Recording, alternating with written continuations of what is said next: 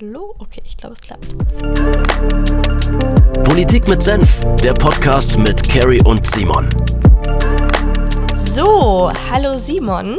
Der Bundestag war in der letzten Woche mal wieder fleißig. Wir haben eine riesige, riesige Reform in Berlin durchbekommen.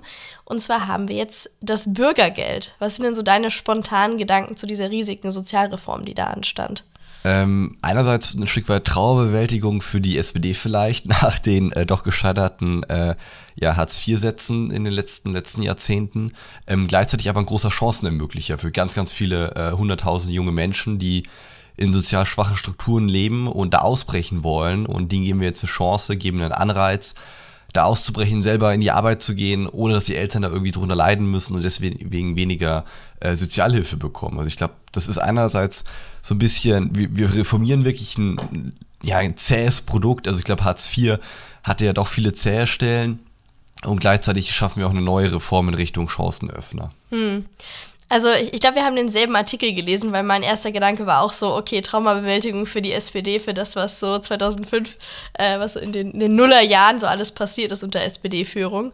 Ähm, aber ich muss sagen, ich freue mich tatsächlich unfassbar. Ich bin ein bisschen sauer über die, äh, über den, den, die Hetze, die da teilweise aus der CDU kommt, äh, die das als, als Anreiz äh, für Einwanderung in unser Sozialsystem bezeichnet, weil alles, woran ich denken muss, sind wirklich die jungen Menschen, die Kinder und Jugendliche, die ähm, vielleicht in der Familie aufwachsen, wo Hartz IV bezogen wurde, ähm, die ganz, ganz lange darunter gelitten haben, dass wenn sie arbeiten, ihnen direkt 80 Prozent wieder weggenommen wird. Also teilweise, wenn du irgendwie ein auszubildenden Gehalt bekommen hast und 800 Euro eigentlich verdient hättest, kannst du davon 240 Euro behalten.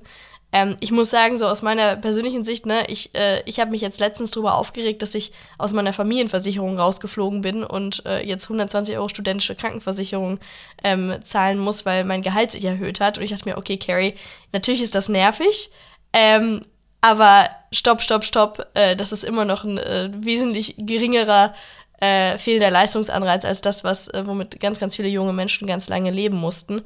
Ähm, also ich freue mich da unfassbar drüber und ich glaube, das ist genau das richtige Signal, äh, jungen Leuten zu geben, so hey, wenn du dich bemühst, wenn du dich anstrengst, dann darfst du auch äh, dich über diese Leistungen freuen und sie auch einbehalten. Ja, voll. Und ich glaube, es ist eben leistungsfördernd und nicht leistungsschädigend, wie auch die Union das auch darstellt. Hey, wir würden jetzt irgendwie die, die Leistung aus der Leistungsgesellschaft rausnehmen wollen, weil gibt ja wirklich so, vom Kieler Institut war das, glaube ich, äh, so eine, so eine wirklich Fake News, muss man ganz klar sagen, was da verbreitet wurde. Ähm, so eine Berechnung, wo dann irgendwie am Ende der, der Arbeitnehmer äh, im Niedriglohnsektor gleich viel oder weniger hat, wie derjenige, der Bürgergeld bekommt, was sich als als falsch rausgestellt hat. Und die Union zitiert das immer noch. Und unabhängig davon, dass die Zahlen falsch sind, ist auch der Gedanke, der dahinter steckt, für mich echt fragwürdig, weil damit tue ich doch jeden Menschen grundsätzlich erst unterstellen, ähm, wenn du einen gewissen Betrag X bekommst monatlich, dann fördert das äh, den Arbeits, die Arbeitsunwilligkeit. Und das ist doch Quatsch. Es gibt doch, also ich kenne keine Statistik darüber und ich glaube, man wird auch keinen empirischen Beweis führen können, der darlegt, ähm, dass wenn man Geld grundsätzlich bekommt, gibt ja auch mit, mit, mit dem äh, Grundeinkommen und sowas äh, ja auch Überlegungen schon, ähm, dass wenn man arbeitsunwillig ist, weil man Geld bekommt. Das ist doch Quatsch. Und ich glaube, wir müssen doch eher ganz woanders ansetzen. Wenn, wenn jemand sagt, im Niedriglohnsektor, im, im, im, aber auch in der Mittelschicht sagt, hey, ich krieg zu wenig, vor allem zu wenig netto vom Brutto, dann darf man doch nicht hingehen und sagen, hey, ich schaue, dass der, der die Sozialhilfe bekommt, dass er zu viel Sozialhilfe bekommt, ähm, also ich will den, die, will die Sozialhilfe, denen es eh schon am schlechtesten geht, das sind die Menschen, die in der Gesellschaft am allerschlechtesten dargestellt sind, denen was wegnehmen. Nee, da muss ich drüber sprechen, wie kann ich denjenigen, die anscheinend das Gefühl haben, zu wenig zu bekommen, oder zu, denen zu wenig übrig bleibt von ihrem, von ihrem verdienten Geld, ähm, da schon, wie kann ich da mehr geben? Also dann Steuern und Abgaben senken. Ich glaube, das wäre doch die Forderung, die eigentlich von der Union jetzt kommen müsste, wenn man das Gefühl hat, dass da zu wenig äh, dann da übrig bleibt. Ja, du hast, glaube ich, genau in die richtige Kerbe geschlagen, weil genau das wollte ich gerade auch sagen. Man vermischt da zwei Debatten, die in meinen Augen überhaupt nicht miteinander vermischt gehören. Wir können auf der einen Seite darüber reden, wie gestalten wir äh, das Sozialsystem gesünder und besser und so, dass auch diejenigen, die aktuell nicht in der Lage dazu sind zu arbeiten, dass die ein Auskommen haben und dass denen genug Anreize gegeben werden, sich weiterzubilden und langfristig wieder in den Arbeitsmarkt einzusteigen. Die andere Debatte ist, hm, sind wir vielleicht oder leben wir nicht in einem Land, wo die, die Steuer- und Abgabenlast einfach zu hoch ist? Also wann ist nochmal Steuerzahlertag? Ich glaube irgendwann 17. Juli oder sowas. Auf jeden Fall im, im siebten Monat, also über 50 Prozent des Jahres arbeitet ein durchschnittlicher Arbeitnehmer ähm, um überhaupt für die eigene Tasche wirtschaften zu können. Und das ist eine komplett andere Frage. Und ich glaube, das ist auch eine Frage, wo wir als Liberale äh, natürlich auch weiter daran arbeiten werden, äh, dass Leistung sich auch als Arbeitnehmer lohnt. Aber diese beiden Debatten äh, zu vermischen und dann so eine, ja, ich will nicht sagen, eine, aber ja, ein Futterneid zwischen ähm, vielleicht Leuten im Niedriglohnsektor und äh, Leuten im Sozialsystem äh, zu kreieren, das finde ich echt, das ist keine politische Art. Lass uns die Debatten irgendwie separieren und beide, äh, beide auf eine konstruktive Art und Weise führen. Ja. Da war ich auch ein bisschen, bisschen enttäuscht von der Presse, die teilweise entstanden ist. Ja, jetzt geht es ja auch darum, wie geht das Ganze weiter. Jetzt wurde es im Bundestag letzte Woche beschlossen. Jetzt steht ja schon der Vermittlungsausschuss zwischen Bundestag und Bundesrat im Raum, weil die Union ganz klar äh, gesagt hat, in den Ländern, wo sie ja hauptsächlich äh, die Regierungsmehrheit auch hat, ähm, mit den Ländern im Bundesrat den ganzen Vorstoß blockieren möchte. Dann wird das in das Gremium Vermittlungsrat gehen. Da muss ich aber auch einen Appell an die Grünen richten. Ähm, die Grünen regieren an den meisten Landesregierungen mit, haben das Bürgergeld jetzt in der Ampel mitbeschlossen. Dann fände ich es auch als Aufgabe für die Grünen in den Landesregierungen zu sagen, hey, wir treten der Union da auf die Füße und fordern da Rückhalt äh, bei, dem, bei so einem Stillstand oder bei so einer Blockade.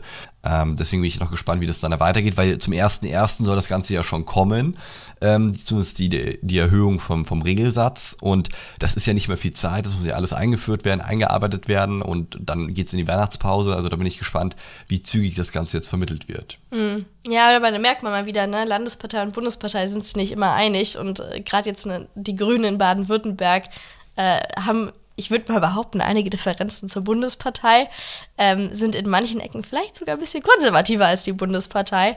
Ähm, aber ich denke auch, dass man da, äh, dass man da durchaus appellieren kann, dass man da einen Konsens findet, weil äh, ich finde das eine wahnsinnig wichtige Reform. Also auch, auch ein anderer Punkt, den wir, glaube ich, noch gar nicht angesprochen hatten, das Thema Schonvermögen, dass da auch einfach höhere Grenzen gelten. Für mich ist das auch so ein Riesenfaktor, ähm, der ganz klar sagt, hey, wir erkennen Lebensleistung an, ähm, wir würdigen das und wir möchten, dass du bald wieder auf die Beine kommst und nicht erstmal einen drastischen Einschnitt deiner Lebensqualität erleben musst, äh, bevor du, äh, bevor wir dich unterstützen. Also das ist auch, ich sehe, also viele sehen das ja als äh, äh, als, als fehlender Leistungsanreiz. Ich glaube, gerade das, dass einem zugestanden wird, die erarbeitete Lebensleistung zu behalten, das ist ein riesiger äh, Anreiz, wieder, ähm, wieder eine, eine Berufstätigkeit aufzunehmen. Ähm, also ich bin da ehrlicherweise sehr, sehr optimistisch, dass man sich da einig werden wird, weil ähm, auch wenn es für einige äh, CDU äh, Länder vielleicht schwierig wird, ähm, ich glaube, in 10, 20 Jahren werden wir darauf zurückblicken und sagen, das war eine ganz, ganz wichtige Reform, die wir da gemacht haben. Das war der richtige Schritt von Hartz IV zum Bürgergeld. Und äh, wie gesagt, ich glaube, so mein, meine Hauptfreude gilt einfach diejenigen oder denjenigen, ähm, die wie mit 14, 15 angefangen haben zu arbeiten und die jetzt endlich, endlich, endlich nicht mehr den Höchststeuersatz in der Bundesrepublik Deutschland zahlen, sondern die äh, sich tatsächlich mal was gönnen können von dem, was sie sich erarbeiten. Carrie, bist du denn schon im Fußballfieber? Null. Null. Also ich weiß gar nicht, wie das jetzt äh, äh die Tage losgehen soll. Ja, am Sonntag ähm, startet die Fußball-Weltmeisterschaft in Katar. Ähm, pünktlich zur Weihnachtszeit eigentlich. Uh. Ähm, Glühwein und, und Fußball gucken, ähm, das hat doch was. Oder schaust du die Spiele überhaupt an oder blockierst du da? Sagst du, hey, nee, ich boykottiere. Naja, also ich, ich habe jetzt mal zwei Prognosen. Ich glaube, erstens einfach aufgrund der Jahreszeit werden, äh, werden einige Leute äh, sich vielleicht nicht unbedingt dem Fußball widmen, sondern dem Glühwein und den Plätzchen und äh, den Zimtstecken. Ähm, ich muss sagen, es ist für mich auch irgendwie eine schwierige Abwägung, ob ich jetzt auf den Weihnachtsmarkt gehen soll oder Fußball schauen äh, soll. Ich glaube aber auch, dass ganz, ganz viele, die angekündigt haben, äh, oder angekündigt haben, dass sie dass es äh, boykottieren werden und nicht anschauen werden aufgrund der Menschenrechtssituation in Katar, dass sie es nicht tun werden, weil Fußball, also muss man mal sagen, Deutschland ist ein Fußballland, wir alle lieben Fußball. Ähm, ich bin irgendwie äh, damit aufgewachsen, ähm, das wird einem irgendwie durch die Muttermilch eingeflößt, dass man Fußballfan ist. Ähm, also, auch wenn ich meine, meine, meine Bedenken bezüglich dieser WM habe, ich glaube, im Zweifel werde ich es trotzdem anschauen. Also, so ehrlich muss ich mich dann schon machen. Ich weiß nicht, wie es dir da geht.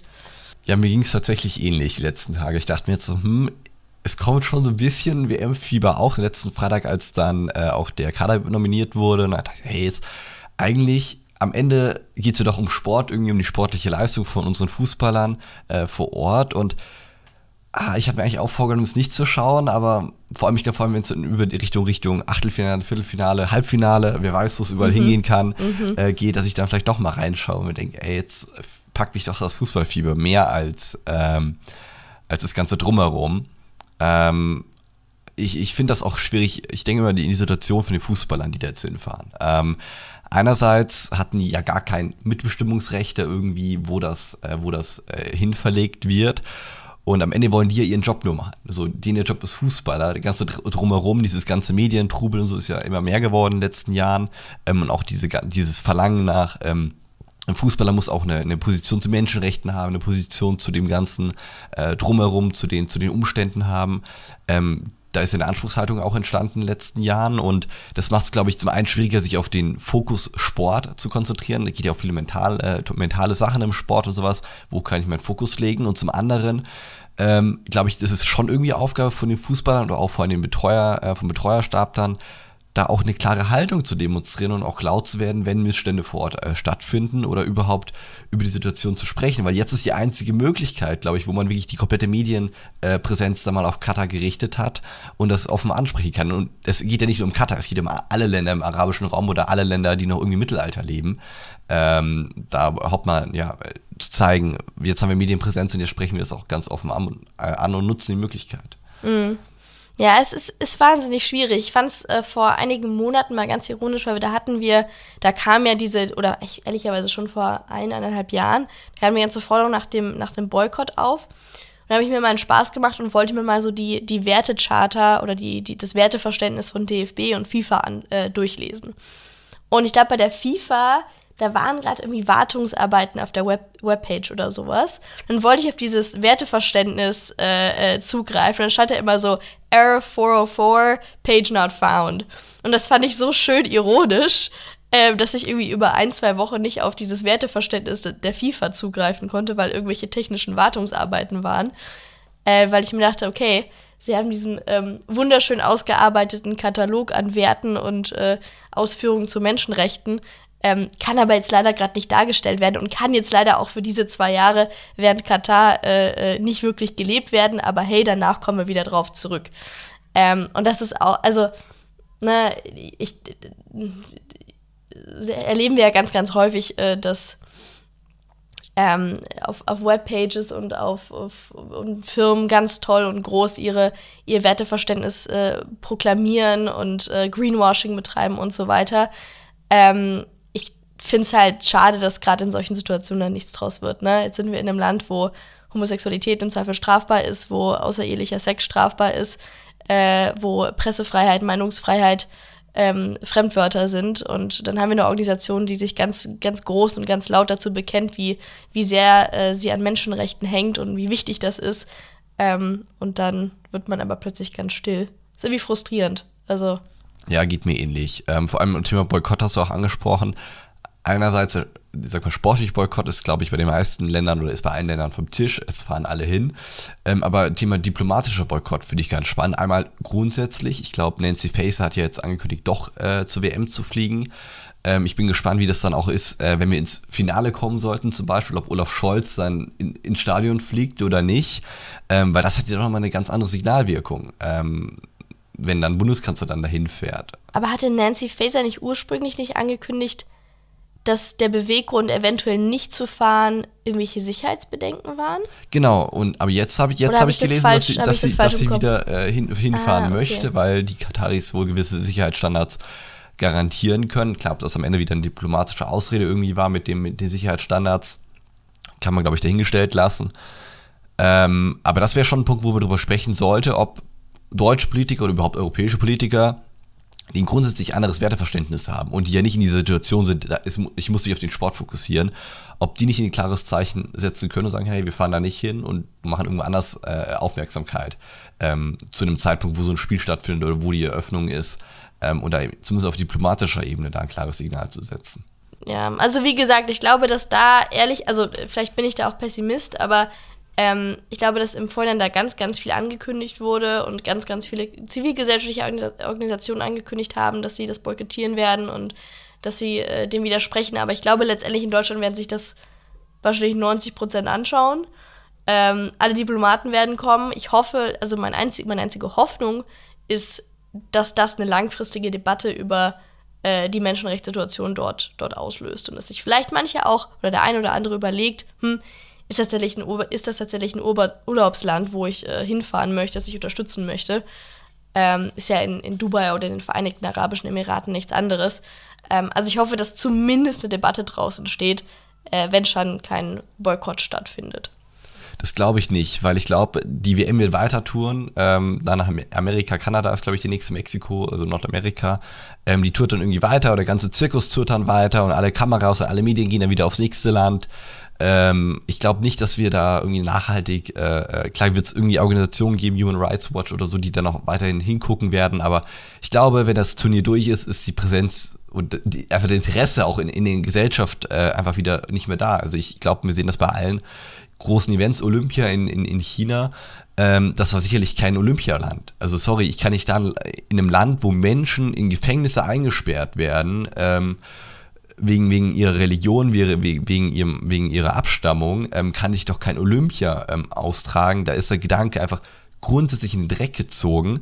Ähm, und dennoch Klar, wir sprechen auch viel über China, aber jetzt nicht immer in, dieser, in diesem Kontext, in dieser Medienwelt, ähm, beim Thema Sport zum Beispiel. Auch ganze Thema Leistungssport in China. In China ist es so, da werden Kinder und Jugendliche ähm, aus den Schulen genommen, um die irgendwie jeden Tag auf die Skipiste zu stellen, um maximal da irgendwie äh, Talente zu fördern. Also die müssen ja so krass viel aufholen im Leistungssport zum Beispiel. Die heuern ja deutsche Trainer zum Beispiel an ähm, und haben das vor Olympia getan, ähm, um bei Olympia mitspielen zu können und im Heimatland natürlich auch möglichst viele Medaillen zu holen. Da haben wir ein riesiger Fokus drauf für diese ganze Thematik. Wie, wie werden da Kinder auch ausgebeutet in China? Und kaum ist Olympia vorbei, das findet immer noch statt. China möchte immer noch den Anschluss im, im internationalen Wintersport zum Beispiel bekommen, wird fast oder gar nicht mehr darüber berichtet. Also ich glaube, das wird bei Katar ähnlich sein. Ähm, wir werden auch von der katarischen Nationalmannschaft, glaube ich, danach nie wieder was hören. Auch von der Frauennationalmannschaft hat man nie wieder was gehört. Die wurde ja 2010 damals bei der Bewerbung einberufen, sage ich mal, und hatte dann ein paar Spiele und nachdem Katar die WM bekommen hat, hat man von der auch nichts mehr gehört. Also ich glaube, das ist einfach super, super viel ähm, Positionierung und, und Marketing am Ende und politisches Kalkül dahinter. Ähm, und ich glaube, dass da nicht, wird auch viel drüber gesprochen, ähm, über Veränderungswille in Katar und es ändert sich ja was und man will ja doch fortschrittlicher werden. Quatsch, man macht das jetzt, ist meine Meinung, macht das jetzt, um da irgendwie ein positives Bild in die Welt zu versprühen. Geht ja auch viel um wirtschaftliche Beziehungen, die man aufbauen kann über so eine WM hinweg. Ähm, und sobald das vorbei ist, geht das weiter wie vorher. Das ist, glaube ich, sehr pessimistisch, aber glaube ich, die Realität. Hauptsache die Stadien, Hauptsache die Stadien sind klimaneutral. Uh, oder? Das war doch der, der, der große Marketing-Claim, dass die Stadien klimaneutral sind. Äh, dass beim Bau dieser Stadien Gastarbeiter äh, äh, sterben und ihnen die Dokumente weggenommen werden. Darüber wollen wir jetzt mal nicht reden, ne? Hauptsache sie sind klimaneutral, weil das ist aktuell der Trend. Scheiß auf Menschenrechte. Also man, also man müsste ja wenn man nicht heulen würde, würde man eigentlich lachen drüber, wie ironisch diese ganze Situation ist. Was machen die mit den Stadien? Also ich frage mich wirklich, die haben dafür, ich glaube, 200 Milliarden Euro Stadien gebaut. Diese ganze WM hat 200 Milliarden äh, Euro gekostet, wenn ich mich nicht täusche. Ähm, und die Stadien stehen dann da. Und Katar ist ja. Nee, die werden abgebaut. Die werden wieder abgebaut anscheinend. Also anscheinend sind die so aufgebaut, so modular. Ähm, ich habe da so einen Podcast drüber gehört, äh, der meinte, die, die freundliche Ingenieurin äh, aus Kantar, ja, das ist ja ein bisschen wie, äh, wie Lego hier, das können wir alles wieder zurückbauen. Ob das dann wirklich so passiert, let's see, aber anscheinend werden sie zurückgebaut. Crazy, ja, müssen wir mal schauen. Also das ja. ist, bin ich gespannt, was da, weil es ja auch Ressourcen nicht einfach reinstecke. Also allein der Beton, wie, wie viel Tonnen an Beton da verbaut sind, mhm. habe ich irgendwie gelesen und gesehen, äh, die Klimaanlage unter jedem Stuhl und sowas, also ähm, einfach, einfach, ja, Prunk und Protz äh, in, in voller Dimension. Ich bin auch gespannt, wie voll die Stadien sein werden. Ob da wirklich viele Leute hinfahren ähm, oder ob das wie in, wie in China ist, gut, wie in Corona auch, oder ähm, äh, in, in, Russland damals bei Olympia, wo man die Leute irgendwie hingekarrt hat aus dem eigenen Land, dass überhaupt Zuschauer da sind. Das ist eine gute Frage. Also ich glaube schon, dass Leute da sein werden, aber ähm, dass es überlaufen oder gar voll sein, also voll oder gar überlaufen sein wird, glaube ich ehrlicherweise nicht, weil ähm, das Finanzvolumen, was du erstmal aufbringen musst, um nach Katar zu fliegen, dort unterzukommen, die Tickets zu kaufen, musst du ja auch erstmal leisten können. Also, ja, ich glaube nicht, dass man damit vollkommen überfüllten Stadien rechnen muss. Ähm, ich bin auch ganz ehrlich, schon das lieber im Public Viewing irgendwie am Marienplatz oder sonst wo. Ähm, ist, glaube ich, Aber nur mit Glühwein. angenehmer. Ja, genau, weil kann ich nämlich vom Weihnachtsmarkt mir einen Glühwein holen und dann Fußball schauen. Dann mache ich das auch. Aber auch nur mit einem Auge, dann habe ich es halb boykottiert. Ja, mal schauen. Also, ähm, wie gesagt, ich glaube, die Mehrheit der Deutschen wird das gucken. Ich glaube, die Mehrheit der Deutschen wird, wird, wird Spaß dabei haben. Ähm, wobei jetzt mal ganz andere Frage abseits von Politik. Glaubst du, die Deutschen werden da irgendwas reißen? Boah, ich glaube schon. Also ich habe ich hab da so ein Echt? Feeling, ja, ich glaube jetzt mit, mit Hansi Flick als Trainer, ich glaube, der wird da so ein Teamgebilde machen ähm, und ähnlich wie damals in, in, in, in Brasilien, wo man irgendwie so ein Team geformt hat, was spielerisch gar nicht auf dem krassesten Niveau ist von den einzelnen Akteuren, aber im, im Team einfach gut funktioniert und ich glaube so Viertelfinale, Halbfinale, Halbfinale ist auf jeden Fall drin und dann mal schauen, wie weit es noch geht. Meinst du? Ja. Also ich bin immer noch traumatisiert von, wo war das? War das Südko Südkorea, Südkorea, genau, 2018? ja. Ja. das war vor, also ich habe das nicht mehr geschaut, das Spiel, wo wir rausgeflogen sind. Ähm, ich glaube, ich habe das nur im Radio gehört und ich saß einfach irgendwie traurig auf irgendeiner Parkbank und war so, um Gottes Willen, dass es mit dem deutschen Fußball passiert. Jetzt fliegen wir irgendwie, das sind wir doch in der Vorrunde auch rausgeflogen, ne? Ja, ja. Ja, ja. Also gut, dann ist ja der, der, äh, der Standard ist jetzt niedrig gesetzt. Hauptsache, wir fliegen nicht in der Vorrunde raus. Und dann äh, bin ich auch schon happy. Wann ist ein äh, Finale? Ist das noch vor Weihnachten? Das ist noch vor ne? Weihnachten, ja. Das, das Okay. schaffen wir noch dieses Jahr. Gut. Wir wissen noch, wer Weltmeister wird. Ähm, und dann können wir äh, hoffentlich mit viel Glühwein alle, alle schön das Finale gucken oder auch nicht gucken. Wer es boykottieren möchte, ist dazu gewählt, aber mal schauen, ob man nicht doch heimlich im Keller den Fernseher einschaltet. Äh, hinterm Vorhang, dass es keiner mitbekommt. Ja, das wird lustig. Also ich glaube, mit Glühwein wird das auf jeden Fall erträglich. Und mit so ein paar Zimtsternen und Vanillekipferln. Äh, dann tue ich mir das auf jeden Fall an, auch wenn es ein bisschen kalt wird. Da kommen wir richtig in WM-Feeling. Wir wünschen euch einen spannenden Sonntag mit Eröffnungsspiel, äh, falls ihr das schauen solltet. Ansonsten zwei erfolgreiche Wochen und wir hören uns dann wieder. Mach's gut, Carrie. Mach's gut, bis bald. Politik mit Senf, der Podcast mit Carrie und Simon. Alle zwei Wochen neu. Hast du Themen, die dich bewegen? Schreib den beiden auf Social Media.